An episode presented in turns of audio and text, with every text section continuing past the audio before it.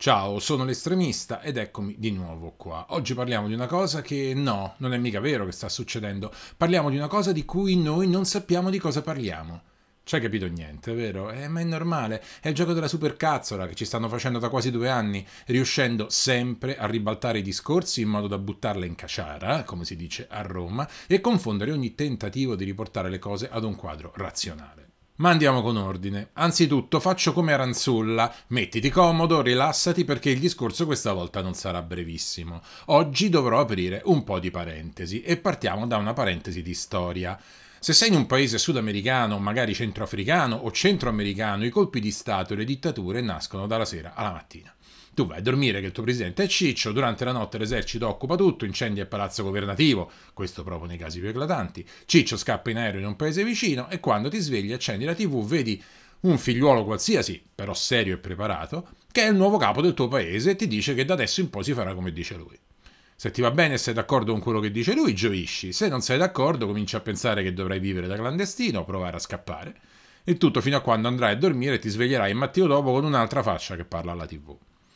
Se non sei in uno di questi paesi, i colpi di Stato sono meno all'ordine del giorno e le dittature hanno bisogno di molto tempo per nascere, svilupparsi ed installarsi. È un procedimento lento, quasi invisibile, che si sviluppa quasi senza che nessuno se ne accorga, sicuramente in modo non traumatico e non eclatante.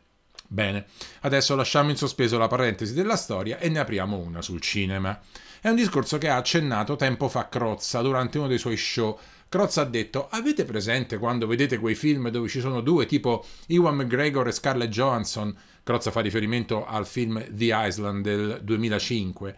Due così che si ribellano ad un mondo in apparenza perfetto, ma che in realtà rende tutti schiavi? Quei film dove via via tutti si mettono a combattere proprio contro il McGregor e la Johansson di turno, che alla fine restano veramente da soli contro tutti? Ecco, in quei film evidentemente abbiamo sempre sbagliato a fare il tifo, sì, perché noi guardandoli abbiamo sempre fatto il tifo per McGregor e la Johansson, mentre oggi la gran maggioranza delle persone li combatte. Eh, ma che c'entra? Quelli sono film, mica la realtà. Esatto, questo è il punto di cui volevo parlare. Quelli sono film e quando li vediamo è esattamente questo che pensiamo. Sono film, non può succedere nella realtà. Eh.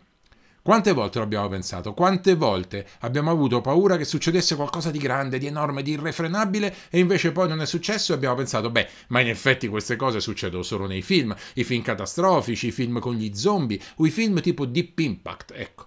Questo è proprio un esempio, li vedi e dici no, qui non può accadere, questa è la realtà, non è un film. Bene, adesso sospendiamo anche questa parentesi sul cinema e ne apriamo un'altra sulla sociologia. Dai, è l'ultima, forza, siete senz'altro in grado di sopportare tre parentesi aperte contemporaneamente. Allora, ricordo che parliamo dell'aprile 2020, quindi eravamo abbastanza all'inizio di questo orrore, mi imbattei per la prima volta, da grande ignorante che sono, sulla questione della cosiddetta rana di Chomsky, la rana bollita di Chomsky. Fino ad allora ricordo che avevo dato una lettura alle questioni che si venivano dipanando riguardo il Covid che rimaneva abbastanza allineata su quello che ci veniva allestito nel quotidiano spettacolino dei media.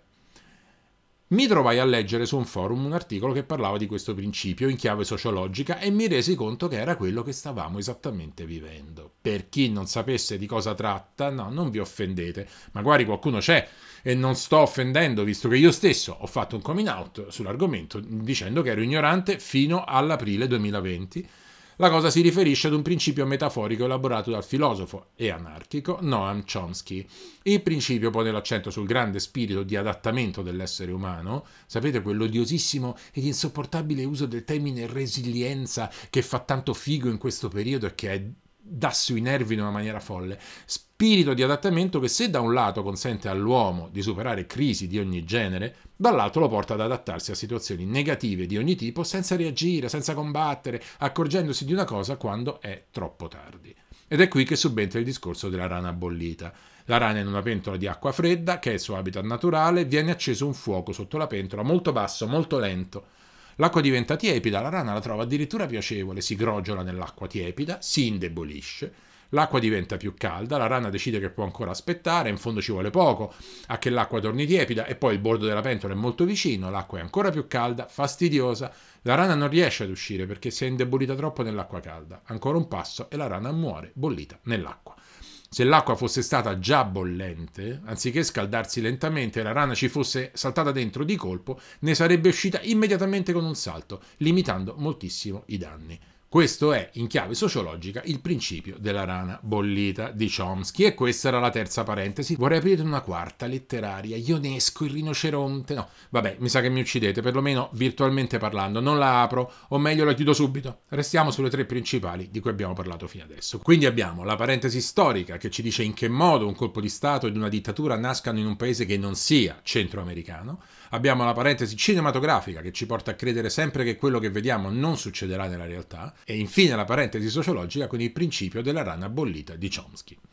Facendomi perdonare l'offesa che vi ho fatto esponendovi il principio della rana bollita, quando voi sicuramente lo conoscevate già, potrei fermarmi qui e dirvi il modo di collegare queste tre parentesi, questi tre discorsi è del tutto evidente, lo lascio a voi. Ma siccome, come mi auguro, questi discorsi dell'estremista non gireranno solo tra di noi che siamo dalla parte sbagliata, ma prima o poi finiranno anche oltre cortina e quindi tra persone che, ahimè, i fatti lo indicano con disarmante evidenza, hanno evidentemente bisogno che le cose gli vengano spiegate con un po' più di precisione, farò io questa operazione di montaggio delle parentesi suddette.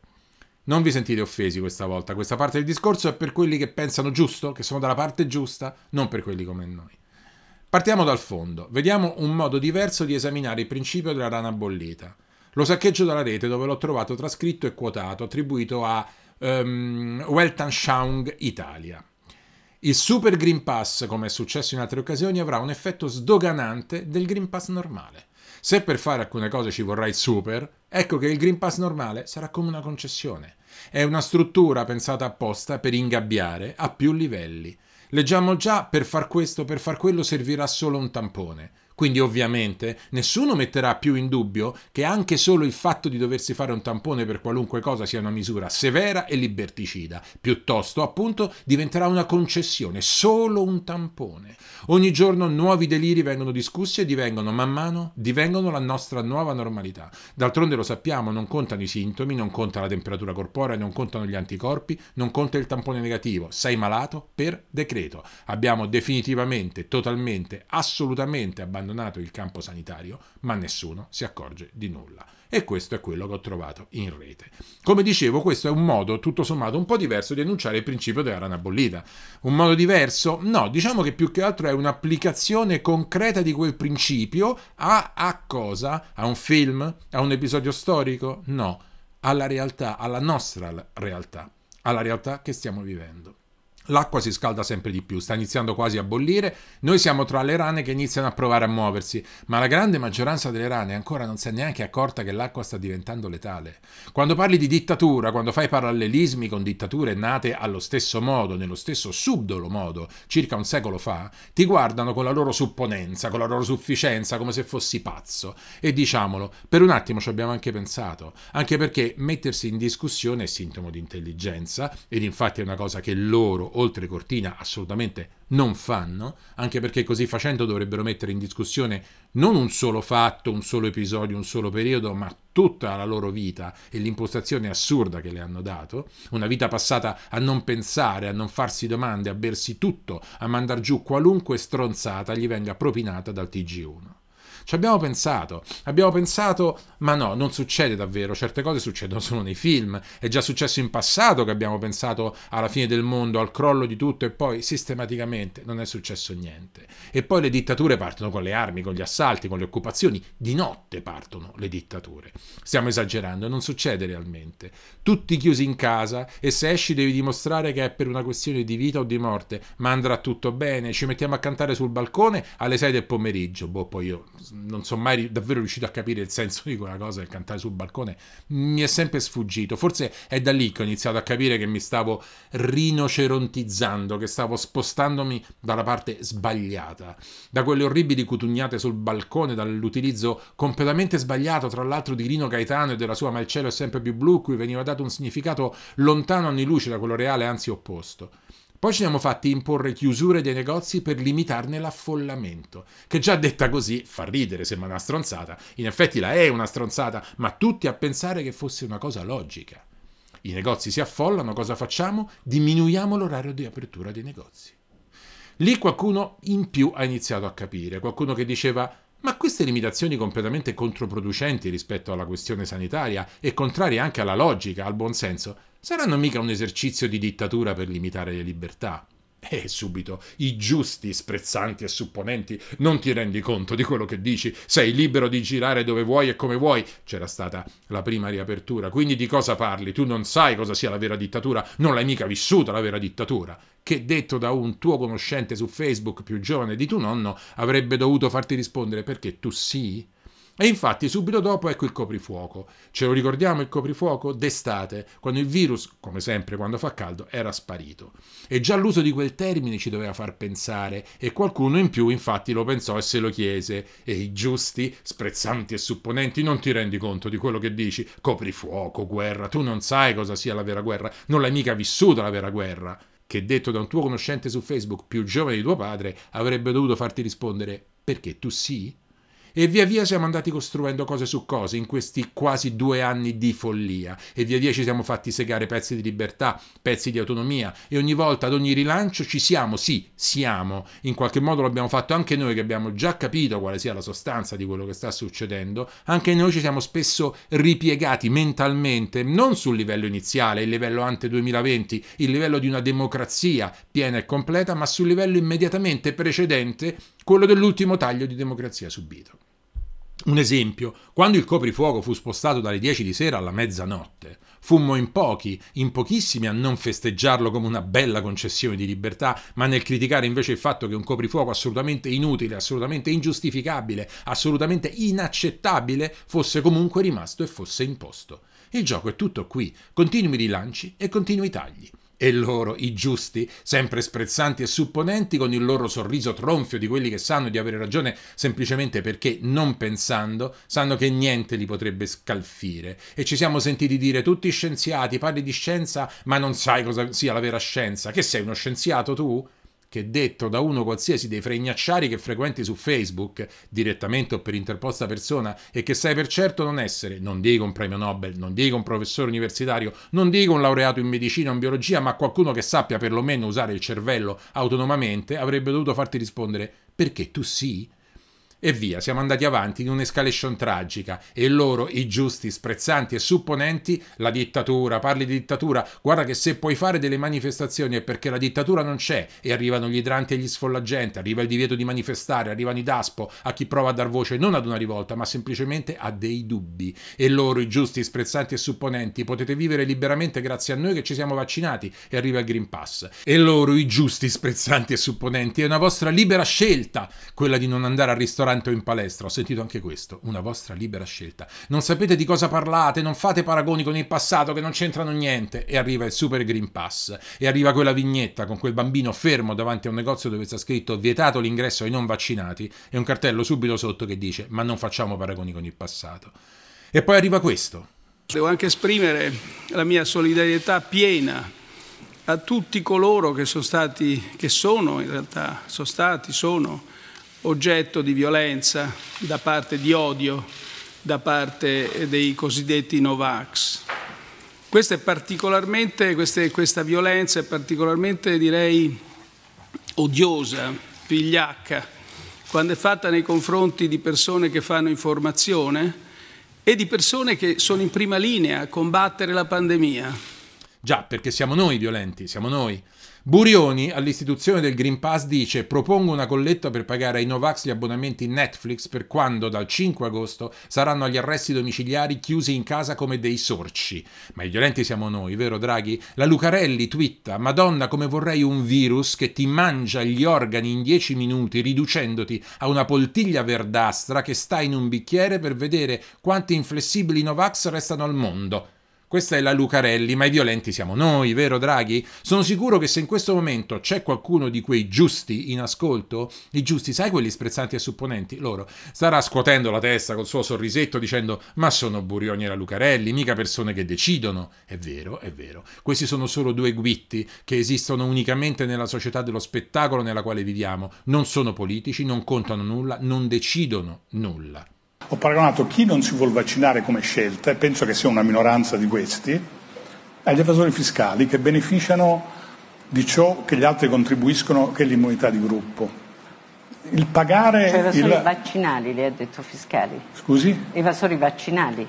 Pagato, sì, ma io ho pagato. Perché i, vengono come i gli evasori ho, fiscali, sì, cioè li ho certo. pagato evasori fiscali nel senso che, che beneficiano dei servizi che, cui altri hanno contribuito, che è l'immunità di gruppo. Questo però è Sergio Abrignani, membro del CTS, che da quasi due anni governa il paese, di fatto, al posto del Parlamento e qualcosa la decide. Ma i violenti siamo noi, vero Draghi? E poi c'è quest'altra meraviglia.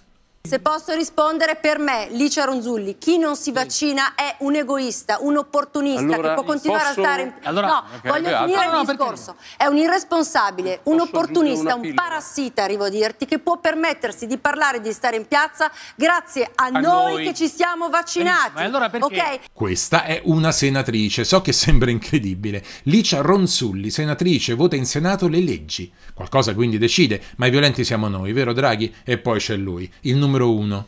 Dobbiamo fare i conti anche con una parte di squinternati nel nostro paese che anziché farsi il vaccino fanno i cortei. Eh, sul, eh, molti suoi colleghi chiedono misure più stringenti per i Novax. Lei che ne pensa? Mi rimane solo il napalm, il lanciafiamme lo abbiamo introdotto. Oltre questo, non so che... Lo so, l'ho detto in passato, è umiliante stare a commentare De Luca. Eh, però, ragazzi, è ancora più umiliante, non me ne vogliano gli amici campani, averlo eletto presidente della regione Campania, eh? E qualcosa conta, qualcosa decide. Ma i violenti siamo noi, vero Draghi? Ma d'altra parte, alla fine, si arriva a dare alle cose il loro nome, si arriva a dichiarare apertamente i propri intenti. Un mattino ti svegli e come in un paese sudamericano senti quest'uomo dire queste cose in televisione. Bisogna che anche coloro che, oggi saranno, che da oggi saranno oggetto di restrizioni, oppure comunque che, a cui saranno riservate le restrizioni, possano essere, tornare a essere parte di tutti, di- della società con tutti noi. È il Presidente del Consiglio, non quello della Repubblica, ma possiamo essere certi che Mattarella condividerebbe, firmerebbe, avallerebbe, non fa altro da due anni, anche queste parole. È il Presidente del Consiglio che ufficializza la nascita dell'apartheid in questo paese, la nascita della discriminazione e con essa sancisce ufficialmente la fine della democrazia. Perché potete essere sprezzanti e supponenti quanto vi pare, ma quando un regime dichiara una minoranza fuori dalla società ed è un virgolettato del Presidente del Consiglio, quel regime ha un solo nome e quel nome è dittatura e quel Presidente del Consiglio ha un solo nome e quel nome è dittatore. E adesso quel sorrisetto sprezzante e supponente, mettetevelo in quel posto, perché alla decima dose, all'ennesima dose per i vostri figli di 5 anni, magari forse deciderete, sempre che lo abbiate, di riaccendere il cervello, di ricominciare ad usarlo in autonomia e quel sorrisetto sprezzante e supponente si trasformerà in un ghigno di dolore perché vi accorgerete di quanto è bollente l'acqua e di come il bordo della pentola per voi e per tutti quelli che avete travolto con la vostra superficialità e la vostra supponenza sia ormai irraggiungibile. Oggi devo un ringraziamento particolare ad un esponente di Linfa Chat per la preziosissima opera di reperimento del materiale audio che ho riprodotto, però eh, questo esponente ha preferito rimanere nell'anonimato, evidentemente già ci stiamo preparando ragazzi a capire che dovremo prima o poi finire nella clandestinità e quindi rivolgo il mio grazie clandestino ed anonimo per il supporto ricevuto. Io sono l'estremista, avremo modo di risentirci prima o poi, nel frattempo liberate il pensiero. Puoi interagire con l'estremista commentando direttamente la puntata pubblicata nel sito ufficiale che è podcast.scienzacoscienza.com. Qui troverai anche il modulo per contattarlo in privato se ne hai voglia. Inoltre, cosa ancora più importante, potrai, volendo, iscriverti alla newsletter che ti consentirà di ricevere in anteprima una notifica all'uscita di un nuovo episodio.